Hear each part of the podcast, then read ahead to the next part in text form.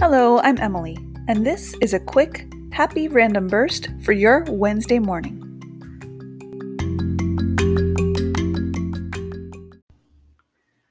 So, a good way to feel grateful in life for everything that you have is to work with those who are less fortunate, may not have everything that you have.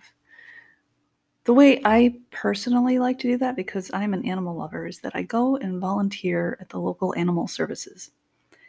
And I work with the dogs. And the dogs are amazingly happy to see me every single time I go in. And it's always different dogs because they're constantly being adopted out. But I learn a lot from the dogs. They are there because they were found homeless or because their owner could no longer take care of them or a multitude of reasons. But they are always excited about life. Always excited about life.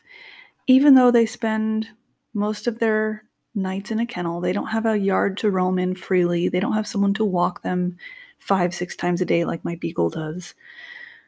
They're always happy they want snuggles, they want love, they want pets. And just by going and volunteering, I get that extra boost to my mood from going and helping them.